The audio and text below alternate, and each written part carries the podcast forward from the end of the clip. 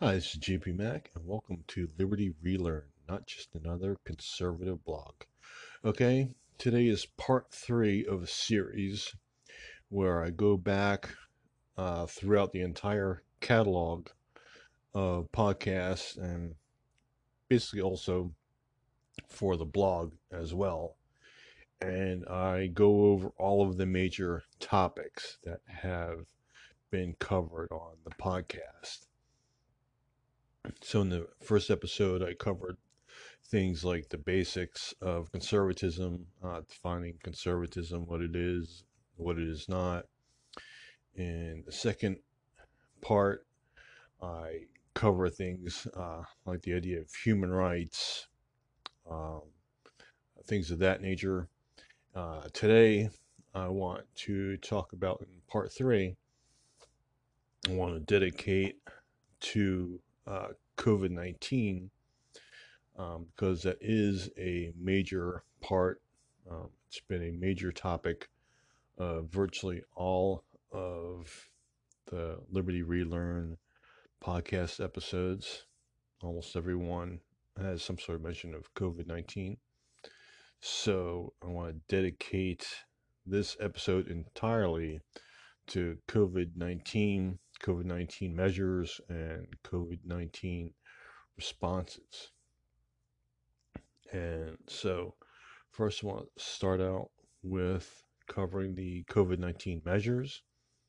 I'll take a examine uh, one by one the major major measures that have been taken uh, in the name of fighting COVID 19.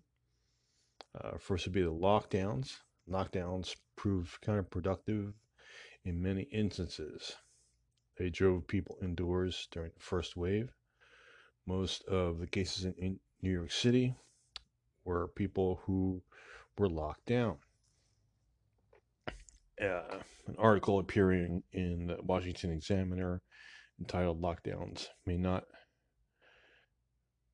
Be Effective at Stopping the Spread of COVID 19, dated 722 of this year uh, says in part, quote, finally, new research is emerging that suggests shelter in place orders might actually be counterproductive in that they may do more to spread the coronavirus than prevent it. A new paper by the University of Chicago economist Casey Mulligan suggests that large organizations have an incentive to protect their employees and thus impose mitigation protocols such as mask wearing social distancing. By contrast, people sheltering at home are not likely to remain isolated for long. Being social creatures, they will eventually invite friends over, throw small parties, and so on. In such gatherings, people have much less incentive to enforce mask wearing or social distancing the imperial evidence Mulligan collected suggests that workplaces were safer than households. And it merely uh, re- repeats a thesis that has um, been around since uh, the first part of last year that says that when we had the lockdowns in the United States, what that did is that drove people inside uh, and taking people out of their work where generally they have actually better precautions against COVID 19, such as the aforementioned social distancing, mask wearing. Those places were actually safer in terms of not getting COVID 19 than at home. Now, the people, it forced people uh, together for longer periods of time. And of course, not just being around the COVID positive person, it's how long you're around that person. And this forced people together in smaller areas to be together for longer periods of time. And also, there are the unintended consequences, which include social isolation, depression, and increased drug abuse. All have had upticks uh, when the lockdown measures were going on and wherever they continue. Another attempt to uh, mitigate the spread of COVID 19 was the wearing of masks. Uh, masks in general don't afford much protection against COVID 19. The KN95 masks afford the wearer the most protection, but only if properly worn. These are the masks. They're generally more expensive than the cloth masks you might buy or the paper masks you might buy at the drugstore or at the grocery store. K- KN95, they're pretty much top of line as far as uh, protection from COVID 19. Uh, but that's not what most people wear. Most people are still wearing, if they're still wearing masks at all, they're wearing bandanas or gaiters, or they're wearing simple dust masks, or they're wearing uh, cloth mask. So, um, early episodes in the podcast, uh, I go over the effectiveness of the various kinds. Uh, so basically, what you really need to know is K- KN95 mask is only one that really protects the wearer. All the others, at best, protect others. Uh, if you sneeze or cough on them, if you have COVID or some other disease, it's going to protect them in, in a limited fashion. But at the very best, that's what it what it does. And uh, at the worst, uh, they can actually be counterproductive. Um, you know, if you're touching the mask, if you're touching the business end of the mask, you know, you could be contaminating your fingers and you put your fingers on your mouth or whatever, and uh, you get the disease that way. So you just not have, you know, you have to wear the mask properly. It has to be a good mask. And, um, you have to treat it you know you you have to treat it like it's contaminated if you're going to touch it. So you know, unless you're doing all these things you you're not really taking full advantage of the mass. And as i said a lot of these masks are only useful in protecting others not the wearers. Some are next to useless acting only as a psychological balm then, of course, the other mitigation, ma- major mitigation measure are the vaccines. Vaccines are an imperfect solution. Now, I think most people would say, and I would agree with them, that vaccines are the best thing we have so far for in the fight for COVID 19 um, but not all vaccines are created equal, as I will um, describe uh, later. So let's talk about the vaccines. As we accumulate more knowledge on the effectiveness of the different vaccines, the evidence seems to be moving in a direction that we will eventually find that certain vaccines are best for some people, but not for others. So it's looking like some vaccines are probably won't be as good for the younger people. Um, uh, younger people may not be able to handle the vaccines or without side effects, um, particularly young males. Um, so these can be uh, broken down by age, stratification, or sex or health condition. And I think what we're going to find, what science is going to find uh, after we've had a chance to look at the use of vaccines objectively when, when more data comes in, I think what they're going to find is that each of the major vaccines, uh, Pfizer, Moderna, Johnson and Johnson, AstraZeneca, whatever else vaccine they come up with, will probably be the best vaccine for one group of people in particular, but not for all groups. And so, like, there may be a vaccine, for instance, that are that's safer better for young people to take. There may be one that is safer or better for uh, males or females to take, and uh, for there may be a vaccine that if you are, can't tolerate well the traditional vaccine, maybe one of the mRNA vaccines will be better uh, because they don't use the you know a live host or or a live um, virus in it or any kind you know it's only using a very specific portion of the virus's RNA to build antibodies. The others are more traditional ones. They use kind of a a weakened or dead form of the virus uh, to inoculate. Some people don't handle those well, and basically, I think that in the fullness of time, we're going to find that each particular vaccine is good for a particular group, is best for a particular group, or conversely, a particular group of people uh, broken down by sex or age or physical condition uh, will have a back, uh, best vaccine for them. But we don't know for sure which vaccine that is. Well, there are some indications um, of which you know which ones will probably wind up being the best for uh, what group. And finally, on the subject of vaccines, or at least for now, um, talking as a conservative blogger, um, you know, as a purveyor of uh, conservative knowledge and thought.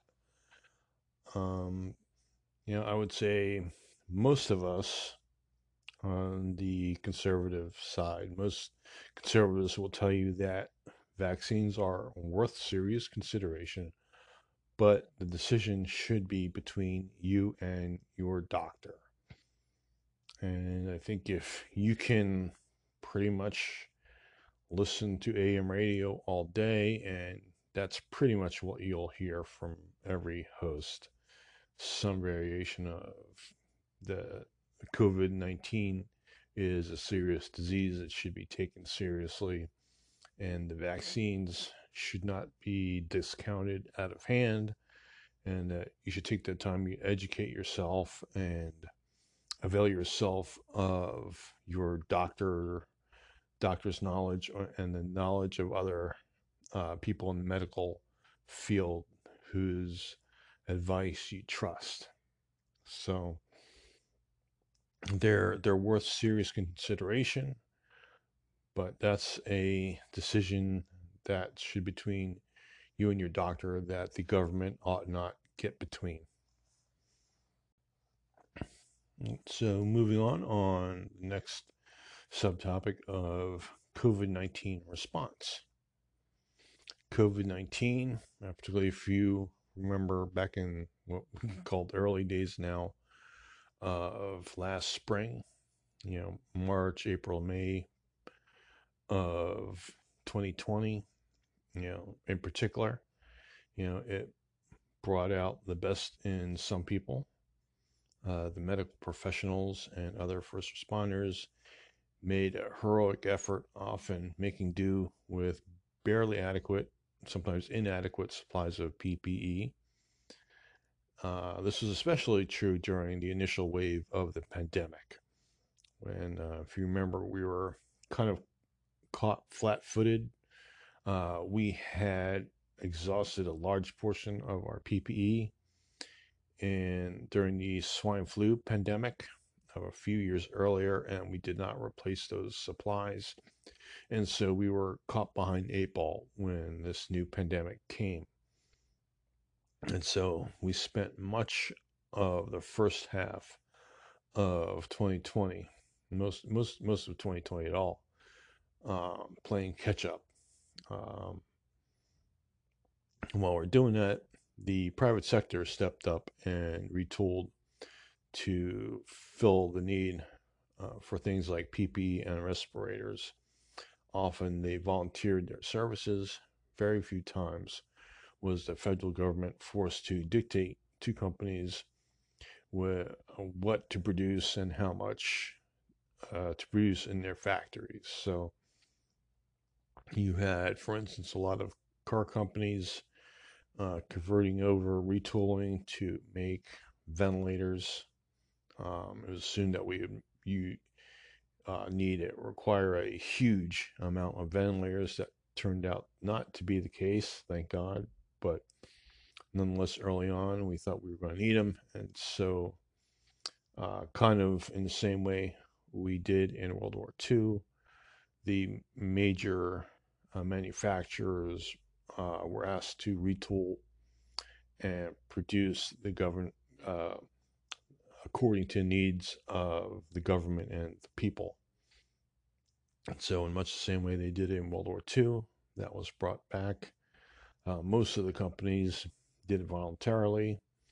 Of course, you know they expected to be well paid and had have, you know, pretty good government contracts, but ultimately it was their decision. They didn't have to be told. Some of the some companies had to be encouraged um, with the uh, uh, defense. Uh, I forget the exact act, but the the one where the Defense the Supply Act, I believe, where that tells them that the government in ex- certain extreme national security situations that they can the federal government can dictate what certain companies make.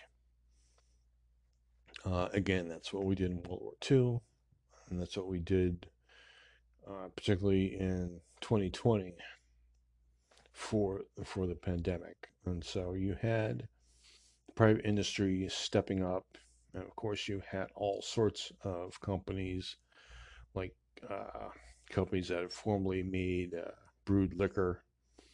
Um, they changed over to creating uh, hand sanitizer. There were a lot of companies like that, or companies that made uh, various kinds of hand, hand sanitizers before. Maybe they made different varieties and different sizes, and they expanded their selection. And so it seemed like for a while there, just about everybody was getting in the hand sanitizer game, which was which was good. And of course, now you can buy four bottles of hand sanitizer for for a dollar if you look in the right place. So, but that was good. They stepped up. Um, and a lot of times uh, it was the free market that drove it was the need of the, the the market that dictated what these people made. And so there's very little need for the government to dictate what various companies made in their factories. And then finally on the subject we had the ordinary people such as you and me uh, make great sacrifices with very little guarantee that these sacrifices would pay off. In some cases, they were truly de- detrimental. There's a lot of small businesses went out of business. Um, of course, big businesses boomed during the pandemic, particularly during the lockdowns. Businesses like Amazon and a few others just boomed because they were able to absorb the costs of furloughing workers, laying off workers. Um, some of them, again, like Amazon, that uh, specialize in delivery of goods and products, uh, they made out like a bandit. Of course, you, you don't really begrudge them the opportunity. They they were there. They they provided a service that uh, they could uniquely provide, but you know, a more cynical person might say that they they had little um, little incentive to promote anything that would stop their gravy train. And so ultimately they participated in the um, um, limiting of knowledge, um, censoring of certain people, certain ideas, um, anything that they might thought that would uh, put a monkey wrench in, you know, their activities that would cut off their COVID 19 gravy train. Uh, sometimes they had an active role, played an active role in suppressing uh, information. Um, but the rest of us, the rest of us ordinary people, uh, we didn't know. We made all these sacrifices without really knowing how it was going to turn out. Uh, fortunately, uh, mainly to Operation Warp Speed, the vaccines came out in record time. Uh, they came out in less than a year when normally they would take several years to develop. Some people believe that had a Democrat been in office or a more, I don't know, a more status uh, type politician been in office at time, uh, we may still be waiting for uh, vaccines to go through the formal uh, FDA pr- approval process. Um, but President Trump, to his credit, uh, with Operation Warp Speed, cut out a lot of the red tape, um, um, but still managed to do the testing that was essential and the for the development of these new vaccines. So he got vaccines out in world record times. So that was uh, something good that that came out of our uh, COVID nineteen response, our COVID nineteen measures. All right. Um, but it didn't always bring out the best in people. Um, unfortunately, uh, in some cases, it brought out the worst in people and governments. Uh, there was strict lockdowns, where for the first time in history, healthy people had to be quarantined. So never before in human history had healthy people being quarantined. Is always sick that were quarantined and cut off from the rest of society. Um, scant evidence exists that prolonged lockdowns do more good than harm. So we had these draconian measures, some of them still going on in parts of the world, such as Australia, uh, despite the fact that scant evidence exists that prolonged uh, uh, lockdowns uh, don't don't do more harm than good and the lockdowns, travel restrictions by the nature are repressive. Um, that's just no way of getting around it. If you're telling someone that they cannot go somewhere, then you are necessarily imposing a repressive uh, way or regime of doing things on them. Uh, another negative from the COVID uh, measures response was it's given people license, uh, especially for political leaders, to dominate populaces bordering on the sadistic. So, what am I talking about here? Um, talking about keeping loved ones from attending their sick relatives and attending funerals. Imagine someone who is there dying of some disease, COVID or some other disease, and you can't be with them and comfort them at their last moments, allowing them to die uh, alone and afraid without their loved ones around them to reassure them. I would say that um, probably of all of the COVID measures, this is probably the most sadistic of all of them. Um, this and it's really not. Um, there's just zero empathy towards the people who are going through this during the worst of COVID. And again, in some countries such as Australia, they still have these restrictions going on. And then uh, there, with those, you also had also uh, specious edicts by overbearing officials that cannot be backed up by science, like controlling what items can be sold in stores. I'm talking about uh, you can go to a store to buy uh, food, but you can't go to that same store and buy the clothing that's two aisles over, or a new TV set that's that's two aisles over. It's ridiculous. Um, it's counterproductive. Makes you take, in some cases, makes you forces you to take two trips instead of one. You know, and then long risk to catching COVID that way.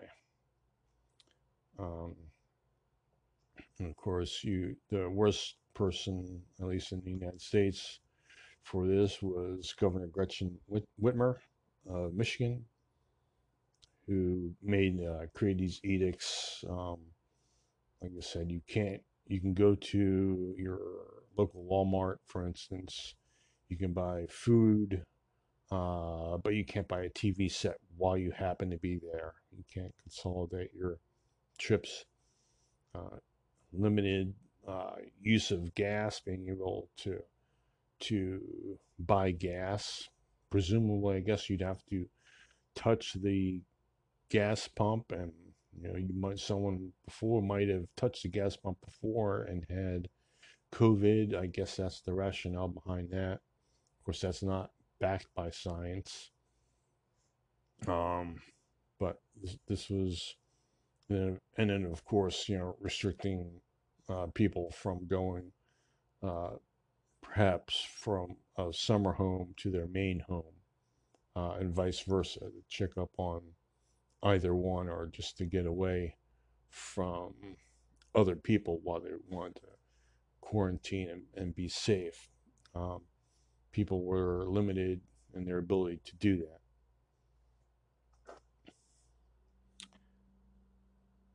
Then you had uh, some officials.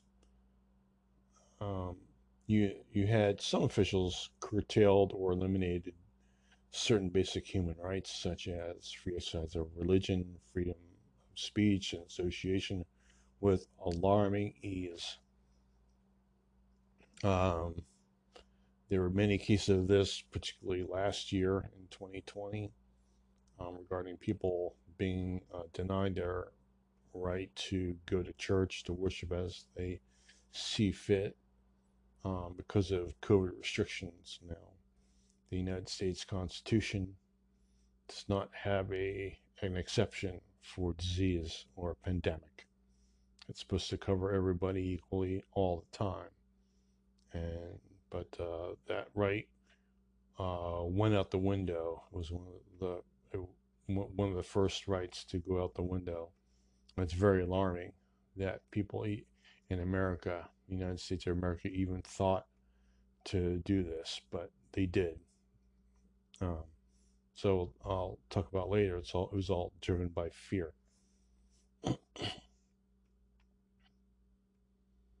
Using Another thing they did was uh, using COVID as an excuse to circumvent the Constitution, to change voting laws to favor a particular party, and possibly facilitate fraud.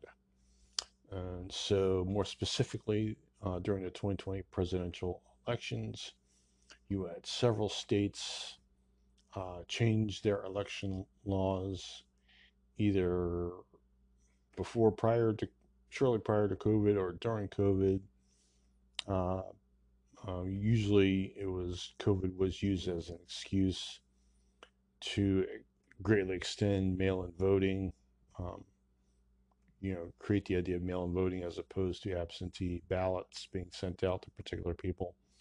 Now you have the mass uh, mailing of mail-in ballots, which the Democrats surmised that would benefit them. So obviously, there there was a reason for that, and of course, they put their uh, ballot boxes. Some of the states authorized putting ballot boxes in public places. And in some cases, there was specific uh, voting or election laws prohibiting that, but nonetheless, they did it. Uh, different states did. There were several different things that different states did. Again, I did mainly a whole podcast on that around the time of the election, describing some of these things. But uh, suffice to say that uh, the uh, fear of COVID 19 was exploited by people, particularly of one particular party, who we will not mention, uh, that favored them, basically reduced the need, or in some cases, basically eliminated any safeguards such as voter ID, uh, made it easier in some cases to commit fraud. Some of these ballot boxes were not monitored. You have many instances where there's there's supposed to be a chain of custody. Everybody who's touched a particular ballot um, is supposed to be listed and who they got the ballot from and who they gave it to. That was not in every case followed. Uh, some of them, uh, in some cases, we're finding there's no explanation for where some of these ballots were received or, or where they went, uh, or for gaps in between uh, the chain of custody. And of course, the United States Constitution gives the ability to um, the primary right to for creating election laws to the state legislators. So, in some cases, these were laws that were enacted or changed by COVID powers. Uh, in some cases, it was done, uh, such as, in Pennsylvania, needed a uh, amendment or a change to their state constitution, which was not done. And these things were all known at the time. Uh, these issues were brought up. The Supreme Court decided simply not to hear them. Um, one could assume that they just didn't want to be the ones to be to uh, change the results of the election. Um, but they they uh, eschewed their opportunity and their their um, responsibility to adjudicate these things in a timely manner uh, when it mattered, uh, and so we have uh, some of the messages that continue on even today. And so those were some of the things that uh, governments and lawmakers and officials did. Um, that was not very good. That was, some might say, wrong. Um, and but there are also th- things that uh, people, individuals, did so there, there were some people, a lot of people, motivated by, motivated by fear, have tended to become abusive against those that show reluctance to use masks or become vaccinated. Of course, this is a very polarizing and hot topic uh, going on today, uh, here in August of 2020 in particular. Uh, has been for a few months now. It's been heating up. Uh, many have resorted to bullying, bullying against the vaccine hesitant, stereotyping them as uneducated, science deniers, or stupid. Uh, the actions of these people, these these uh, vaccine bullies, as I like to call them, are counterproductive uh, if their aim is to get people vaccinated, their efforts, I'll explain a little bit more, uh, are having the opposite effect. Uh, what they fail to understand or, or they fail to understand or empathize with people who are reluctant to take a vaccine. They assume what motivated them, fear, would motivate any reasonable person. They discount real concern of side effects, even though knowledge of side effects also comes from science. So basically, these are people who are claiming to follow the science and deriding other people for not following the science, even though the, the people who may be worried about blood clots, for instance, in, uh, from getting a vaccine, this their knowledge of blood clots and uh, and uh, or you know uh, heart problems uh, derived from the vaccines that also come from science. So you have people claiming that they're for the science, yet discounting the science that other people are citing as uh, on the other side as being being their cause for reluctance to take a vaccine. Uh, they fail to understand that some people prefer to make an analytical decision rather than emotional one. The right data rather than scorn, derision, or shame is what will ultimately inform their decision. So these are people, you know, they they've been derided as anti-vaxxers. Um, I'm here to tell you that most of the people who are derided as anti-vaxxers online by other people uh, they are not anti vaxxers in the sense that anti vaxxers, I would say, are people who don't believe in vaccines in general. Um, you know, they're into conspiracy theories that it's big pharma making money off of them, um, or some other, there's some other nefarious thing going on around vaccines or that they're harmful that's being covered up. And so these are the people who are who are anti-vaxxers. But that is not most of the people who are vaccine hesitant. Um, in fact, you know, on online it's very popular uh, in online discussions uh, around vaccines and forcing people the vaccine, you know, take vaccines.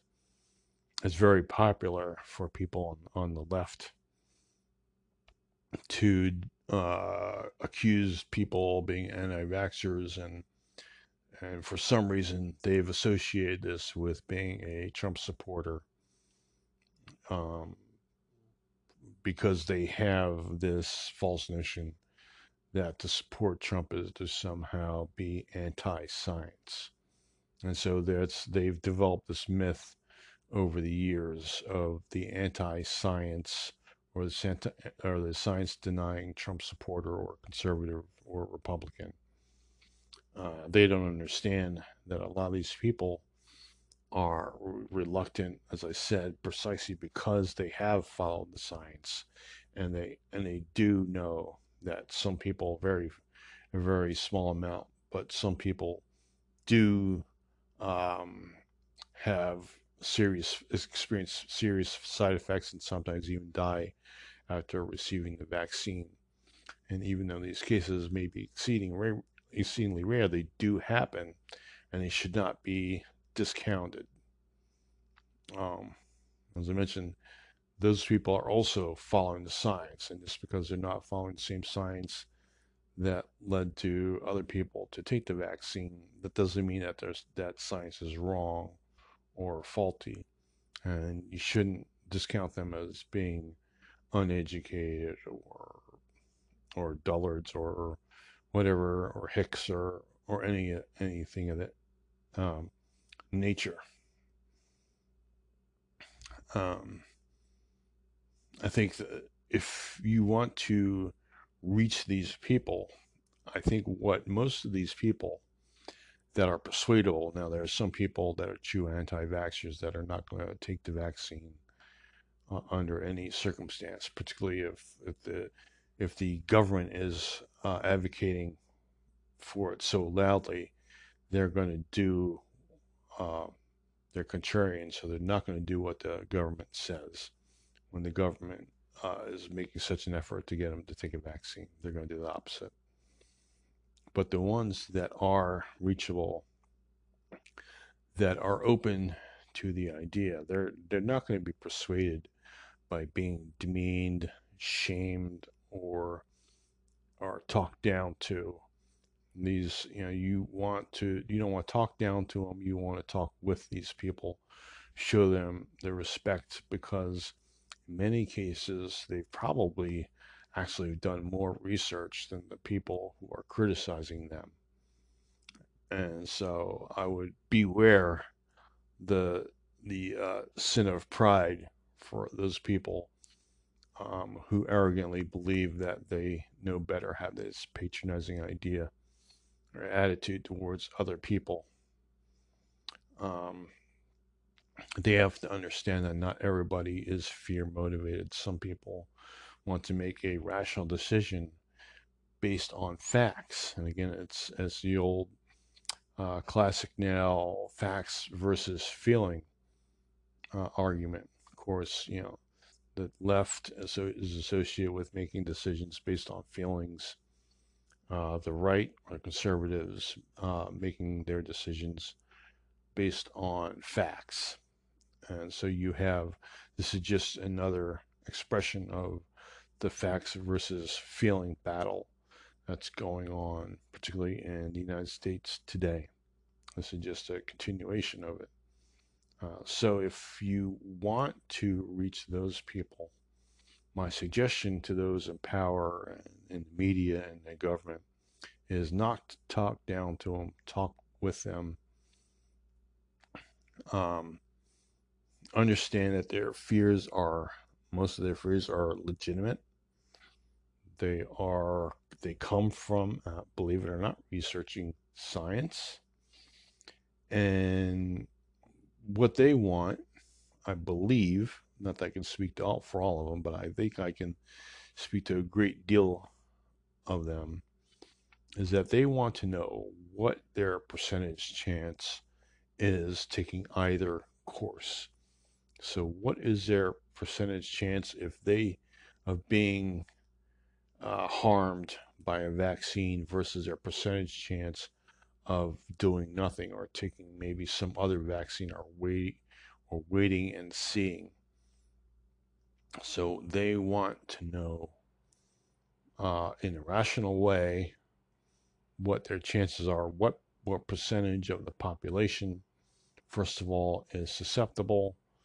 Uh, we know, for instance, that COVID 19 hits the older populations the hardest, and then also those with pre existing conditions such as high blood pressure and uh, diabetes and, and conditions of those natures. Those people are more susceptible, particularly if you know they have comorbidity of dying from COVID 19. So they're they're looking at that and they're making a decision, okay, well, I'm not in one of those high risk categories. So now why do I need to to take the vaccine? And then they're seeing that uh, some people who are vaccinated um, end up getting COVID anyhow.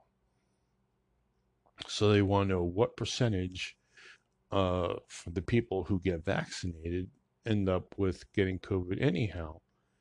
And uh, also encourage them to check out the level of severity. You know, how many people who get the vaccine end up in the hospital or ICU, uh, as opposed to just coming up with symptoms or coming up positive on a test, because those are what would inform a rational decision on whether or not to get a vaccine. And the other thing is when as information comes out that a certain vaccine may have certain side effects to a certain range of people in a certain range of age or a certain sex or with certain underlying conditions, you know, those people want to know, okay, if I have one of if I fit into one of those categories that has uh, seen the preponderance of harm from the vaccine you know, what are my chances of having a complication from the vaccine? They don't want to hear that 28 people in this county died from COVID unvaccinated in the past two weeks. They want to hear, uh, you know, what those 28 people, what were their ages, what were their sexes, what was their vaccination uh, status they want to know uh, 28 people died out of how many? Uh, 29 or 29 million. You know, I think that makes a big difference. And you will notice that a lot of the mainstream media, uh, a lot of the on-stream uh, online media, popular on, online media, they'll spit out all of these numbers. They'll say uh, four children are in the ICU in this hospital uh, without telling you what percentage of the entire population that, that the hospital serves uh, is actually in the ICU. And were those four children admitted with COVID or for COVID? And what's turning out uh, in, uh, in some studies, and there was one done in Britain recently that said that there are a lot of times uh, they're citing people, and this goes back to 2022, also where there's people being with COVID um, rather than for COVID. So they're being admitted maybe to the ICU with flu-like symptoms, uh, particularly with kids, um, and they're being either initially or or um, initially as with COVID, but then the, the, the, test comes out that it may be something else, uh, or they're completely different reason happened to test positive for COVID. And so the rational person wants to know, well, why were those people uh, in the ICU in the first place? They want that information. And so the mainstream media and a lot of these outlets, uh, online media outlets, are happy to give you the raw numbers, but what they don't do is they don't put those numbers into any sort of context. So you don't know if there was uh, four, is that four out of 4,000 or four out of 40? That makes a huge difference between what you know course of action you may want to take. Um, I just read something today that suggested that your chance of dying, the chance of a fully vaccinated person dying of COVID is only slightly greater than being struck by lightning. And I forget what the actual odds are, but um, you know, when the odds, when you're talking about the odds of being struck by lightning, and you're in that ballpark, then you know that informs your decision in, in a way a lot different than say you know uh, you you have uh, your chance of dying of COVID related to some other like heart disease or the cold or the flu or or tuberculosis or some other disease you know how does COVID 19 rate in relationship to that. And so while, you know, these outlets are happy to give you this raw information, you know, what they do, you have to understand that this information that's designed to elicit an, an emotional response, a fear response. You hear, oh my gosh, you know, the the hospital is 95% full or the ICU is 95% full and there's a COVID spike. And oh my God. Um, but you need to put, put those uh, numbers in perspective. Like um, 95%, you know, means that there's 5%, you know, leeway for more people to be admitted or, and also the fact that that hospitals are supposed to be at or near capacity. I mean, that's what the models, of the economic models of the hospitals are nowadays. Is they're kind of like hotel rooms. You know, a hotel wants to fill every room, ideally, and so that's a lot what a lot like what the hospitals do. And so you have to be able to put those numbers in perspective. You know, what percentage of the population, if 40 people are in the ICU, is that, you know, how many people is that out of? How, what's the, what's the sample? Uh, 40 are being taken from. Again, is it 400 or 4,000 or 4 million? because obviously a rational decision um, would be different for each one of those scenarios. And, you know, they also want to know um, what their chances are of, you know, how bad the COVID will be. You know, if you're going to get a shot, and are you going to uh, end up in the ICU anyway? Well, why am I going to bother getting a shot if I if I'm just if I'm only slightly more likely to end up in the ICU than if than someone who who's had the shot? You know, they want to know. They want to and they, what they need, what they crave, are numbers, accurate numbers that are meaningful that they can use to put the figures in context. And so that's what they want. And so it's not about shaming or cajoling or uh, belittling people who are concerned about getting the vaccine.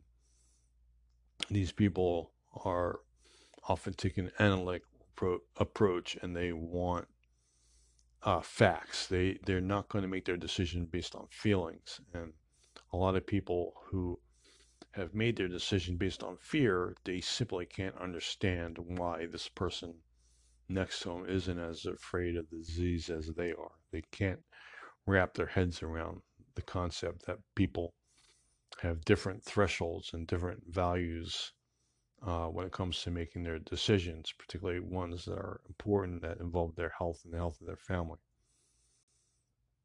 Uh, the last thing I want to talk about as far as COVID is that um, what we're finding out is as this goes on is that COVID won't be eradicated. There will always be another variant that the power hungry can exploit the fear of and use that as an excuse to control others. Okay, we're talking about the Delta variant variant now. Uh, people are starting to talk about the Theta variant.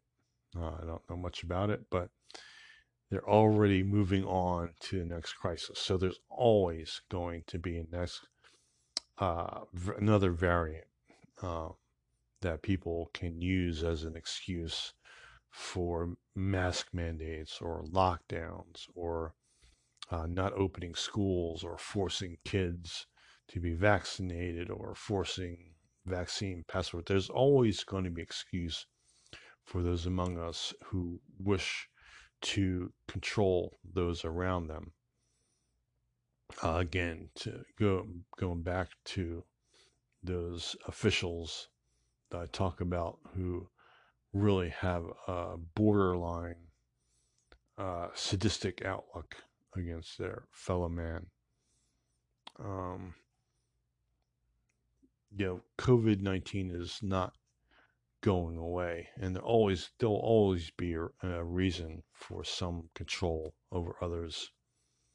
Uh, we must eventually choose, therefore, between mask mandates, lockdowns, and other disruptive measures in perpetuity or learn to live with COVID as we have myriad other potentially dangerous diseases. Okay. Um so, you know, eventually we're we're going to we're at a point now, I think, where we're just going to have to decide whether we're going to wear masks to work or inside for the rest of our lives? Or are we just going to have to take our chances? Um, maybe not do lockdowns where lockdowns are inappropriate and, and do other disruptive measures uh, and just get on with our lives. Now, that doesn't mean that we don't continue to research the disease and its cures and its treatments. It doesn't mean we don't continue to create vaccines and distribute vaccines and um, share our information on vaccines with other people. It doesn't mean that we uh, stop talking about uh, vaccines or other measures with people, it doesn't mean we stop giving them the facts and figures that they want because, you know, the people who are not everybody's motivated by the same things. Some people are motivated by motivated by fear of the, the, the disease. Some people are motivated by fear of vaccines. Some people are motivated by the distrust of the government.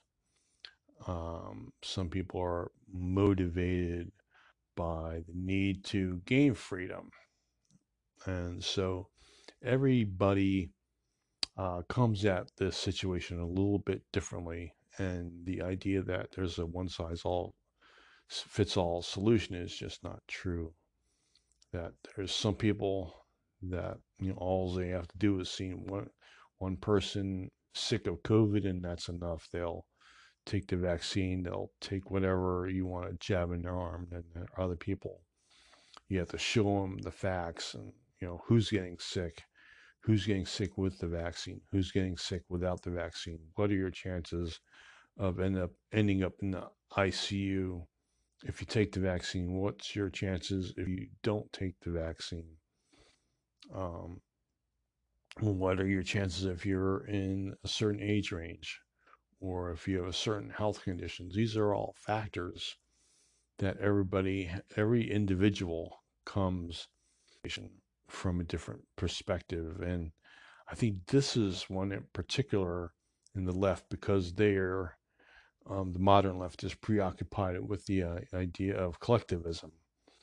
And so you know, the collectivist notion is that you have to sacrifice yourself for the collective. All right. The idea is that you have to do what the collective needs, what others need for you to do to make them feel better and that's uh, that's collectivism. It used to be uh, America was used used to be ruled by individualists, and the primary philosophy was individualism. Now that we've crossed over uh, to collectivism, we're having collectivism, collectivist thoughts imposed upon us, and so it's but this is a very individual uh, sort of problem. It's it's not going to be solved with a one size fits all solution. And we have to recognize that some people are motivated by different things, some by fear, some by facts, uh, some uh, can be motivated with the promise of greater freedom. You don't have to wear, wear a mask anymore, or you don't have to stay inside uh, if you get your vaccination, things like that. People have different motivations, and it's wrong to assume that you know someone's wrong because they don't follow the same kind of motivation that the things that motivate you. You know what motivates you doesn't motivate everybody else. So I want to thank you for listening. Uh, I appreciate everybody who's listening, particularly in these last three episodes now, where I've gone over basically every major topic that has been covered since the inception of the Liberty Relearn podcast. And hopefully, this will encourage some people to go back through the catalog because everything I talked about today is mentioned in greater detail in another podcast. And so, please, you know, take time if you liked what you hear today in particular, take time and go back and listen to some other other ones, particularly the, the last two episodes where I go over everything. So thank you for listening to Liberty Relearned the podcast. Please follow us online at libertyrelearn.com, on Facebook at Liberty Relearned, and follow me, JP Mac, on uh, Parler. I hope to see you or hear from you from one of those uh, venues in the near future. Until then, healthy, happy, and free.